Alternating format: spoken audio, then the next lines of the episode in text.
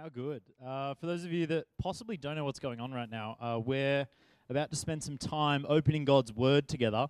Uh, this term at youth group, we and also next term as well for the next two terms, uh, and for those of you that were paying attention at Kick as well, we're going to be studying the book of Mark.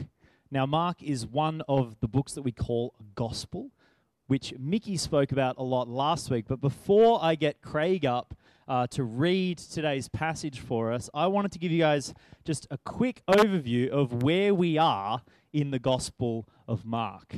Where are we and what's going on right now? Because I think we're about to jump in to chapter 2, to the start of chapter 2. Mickey spoke about the first verse in chapter 1, and there's a lot that happens in between that moment that we talked about last week and what we're going to talk about this week. Um, and because we're jumping in, I wanted to quickly fill you guys in on what happens. Uh, hands up if you've heard of the Christmas story before, when Jesus is born as a baby in a manger. Yeah. Mark skips completely over that. He doesn't even bother with it.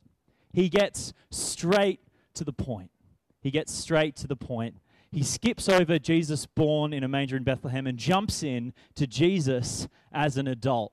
I thought this was a pretty good way of illustrating that. I'm sorry. Um, he describes at the very start of the chapter Jesus being baptized, the Spirit of God visibly descending upon him from heaven, declaring to all those who can hear, You are my Son, whom I love. With you I am well pleased. The Spirit then sends Jesus out into the wilderness, into the desert, and he's tempted by Satan, by the embodiment of evil.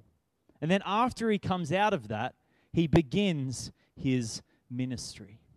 This is kind of the origin story of Jesus, right? If Jesus' life was a superhero movie, this would be the creation of Jesus when we see his ministry begin. And what does he start to do? Well, he starts to proclaim the good news of God that Mickey was telling us last week. He starts to proclaim the good news of God. And what is that good news? That the kingdom of God has come near in him. And because of that, everyone needs to turn away from their sin and follow God. And then he calls some specific people to follow him. Some fishermen, specifically, we're going to hear more about them in later weeks. Uh, just some low working class men. He calls them to be his disciples, his devoted followers. Then he gets up, and as he's preaching, as he's telling people about this good news, he casts out a demon that speaks up against him while he's teaching. And then he also heals some sick people miraculously. And so by the time we reach today's passage, only chapter 2, everyone is asking the question who is this man? And so everyone's gathering around him. Everyone's trying to get a glimpse of him. Everyone's bringing people with problems to him to find out who is this man. So I'm going to get Craig up, uh, and Craig's going to read Mark chapter 2, verses 1 to 12. If you've brought your own Bible, I'd encourage you to follow along in that, or it's going to be up on the screen for you guys to follow along with. And then afterwards, we're going to pray and we're going to unpack it together. Thanks, Sam. So I'm looking at my phone because there's a Bible on it. So that's okay. Um, there it is up there as well. Now, I've made sure I'm on the right uh, version. I read the wrong version on the weekend. So people were reading up there, and I was saying different words, slightly different, but we're all good today. So, Mark chapter 2. A few days later, when Jesus again entered Capernaum, the people heard that he had come home. They gathered in such large numbers that there was no room left, not even outside the door, and he preached the word to them. Some men came, bringing to him a paralyzed man, carried by four of them. Since they could not get him to Jesus because of the crowd, they made an opening in the roof above Jesus by digging through it and then lowered the mat the man was lying on. When Jesus saw their faith, he said to them, said to the paralyzed man, Son, your sins are forgiven. Now some teachers of the law were sitting there, thinking to themselves, Why does this fellow talk like that? He's blaspheming. Who can forgive sins but God alone? Immediately, Jesus knew in his spirit that this was what they were thinking in their hearts. And he said to them, Why are you thinking these things? Which is easier, to say to this paralyzed man, Your sins are forgiven, or to say, Get up, take your mat, and walk. But I want you to know that the Son of Man has authority on earth to, to forgive sins. So he said to the man, I tell you, get up, take your mat, and go home. He got up, took his mat, and walked out in full view of them all. This amazed everyone, and they praised God, saying, We have never seen anything like this. Thanks, Craig. So we've established where we are. Some people are gathering around. I want to ask you guys the question as we look at these couple of verses specifically. What is your biggest problem? What is your biggest problem? I asked some people this before youth group tonight, uh, and they told me things like uh, I get angry, right? Or sometimes I'm not a very nice person, uh, or I, I don't have enough friends, right? If you could click your fingers and solve one thing, what would it be? Turn to the person next to you and ask them that question and see whether they can give you an answer. If you could solve one problem, what would it be?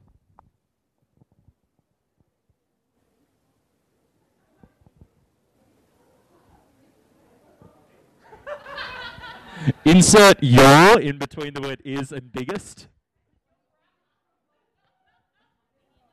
If I could click my fingers and solve one problem, that's what I'd fix.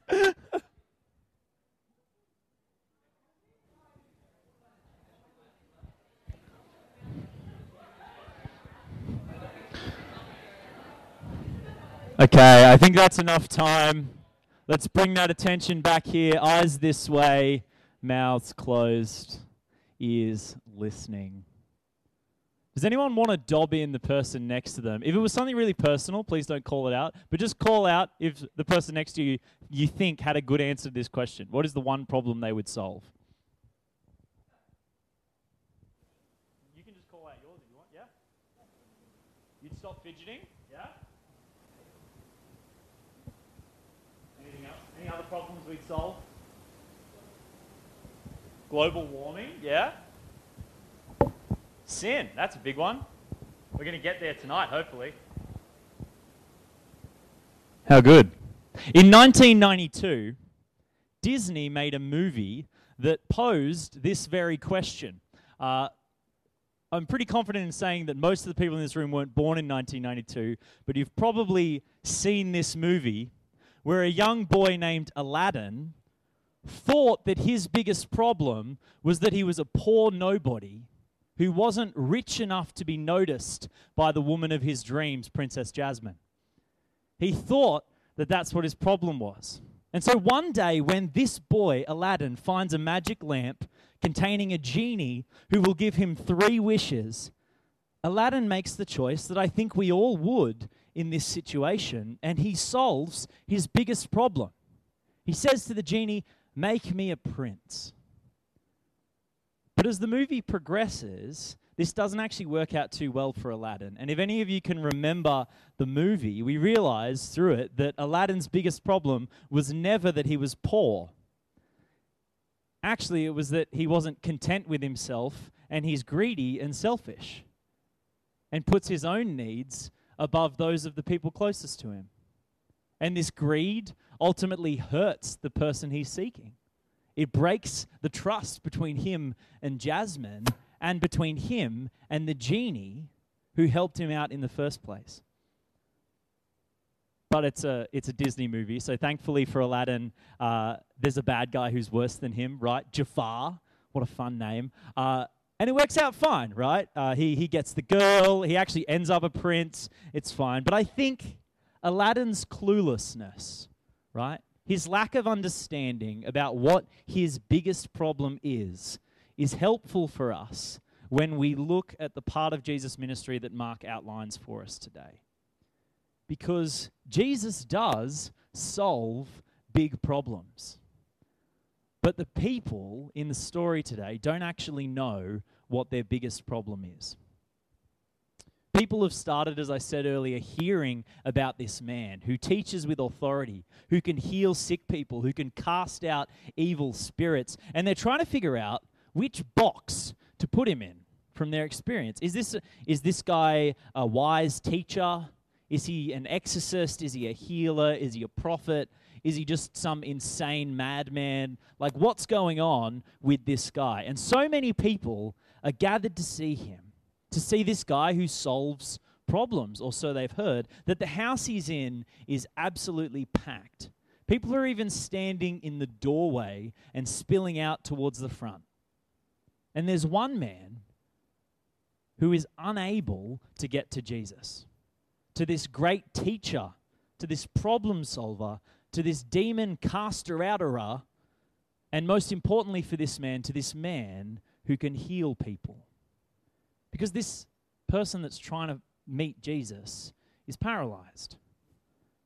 Thankfully for him, his friends are there to help him because, regardless of how many people were around, if he was by himself, he wouldn't be able to get to Jesus anyway.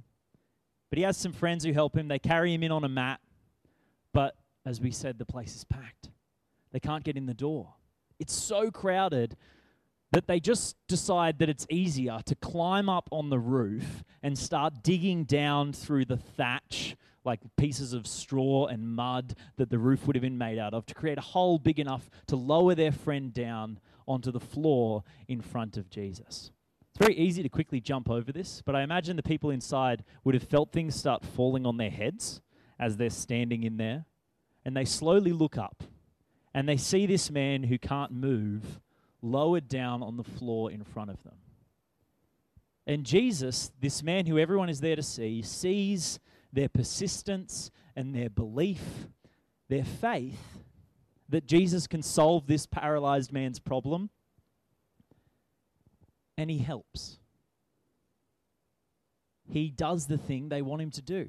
He solves a big problem. In fact, he solves the paralyzed man's biggest problem. But it's not actually the problem we expect. I don't know about you, but if you're anything like me, if you saw a person that couldn't walk or possibly couldn't even move their arms, couldn't work, if you were to look at them and think, what would I solve if I had the opportunity?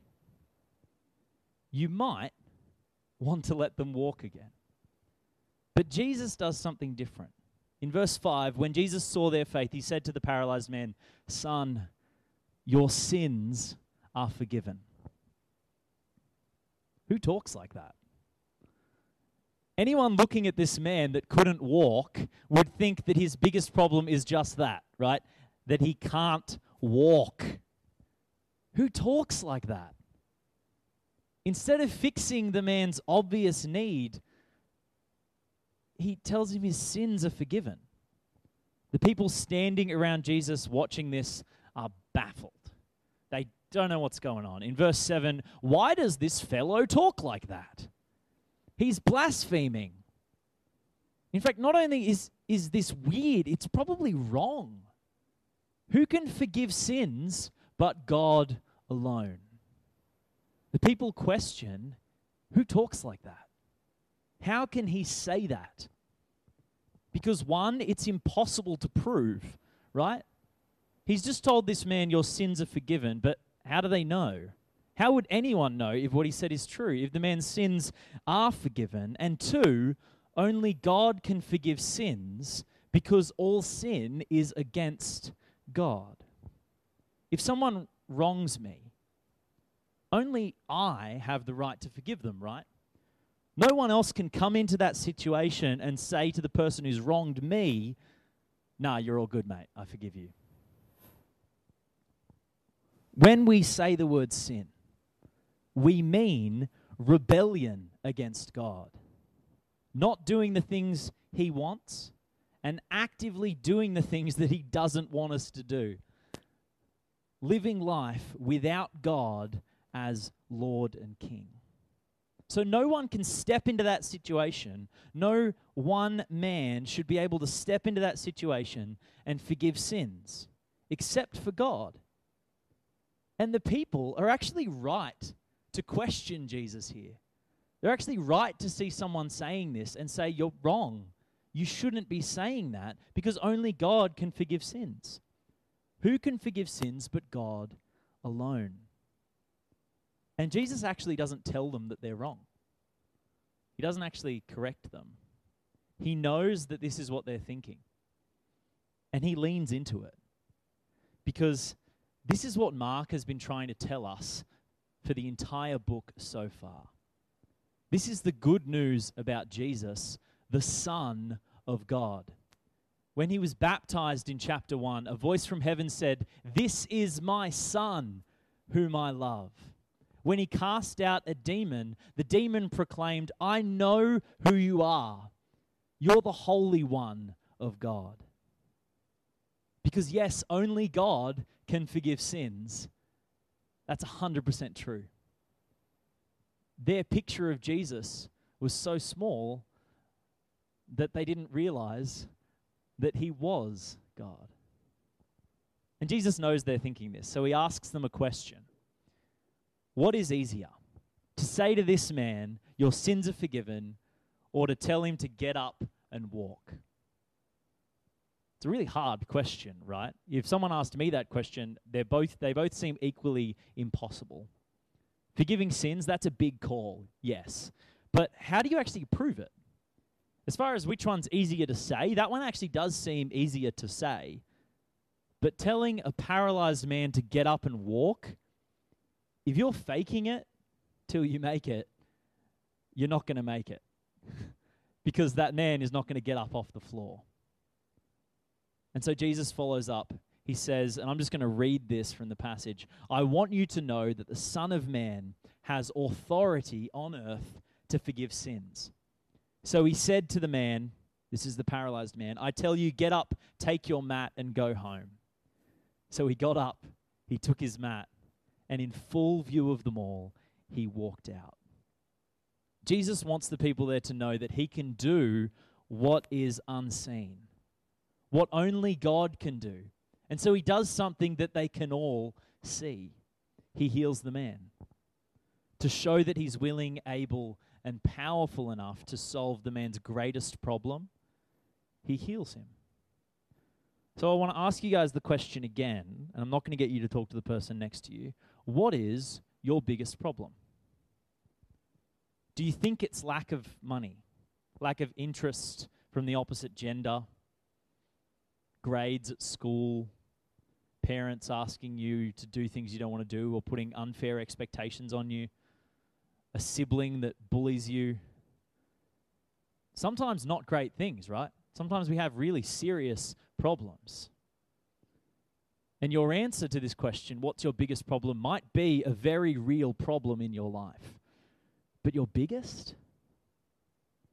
I think your biggest problem is the one that has the worst consequences, the most dire situation that it's going to put you in. And that problem is sin. Because it's the cause of all other problems in our world. This man, lowered before Jesus, couldn't walk, he couldn't move. But Jesus looked at him and knew that wasn't his biggest problem. His biggest problem was his sin, was his inability to have a relationship with the God who loves cherishes, and created him. But last week we heard some good news. And that good news is that Jesus is a problem solver. And so, the, the amazing news for you guys tonight and for the entire world is that Jesus offers you, just like this man, forgiveness of your sins. When we approach Jesus with faith, we repent of our sins, we acknowledge that we're sinful, we can lay our sins at the feet of Jesus, like that man was. And Jesus gives us forgiveness freely. He paid the price for it on the cross.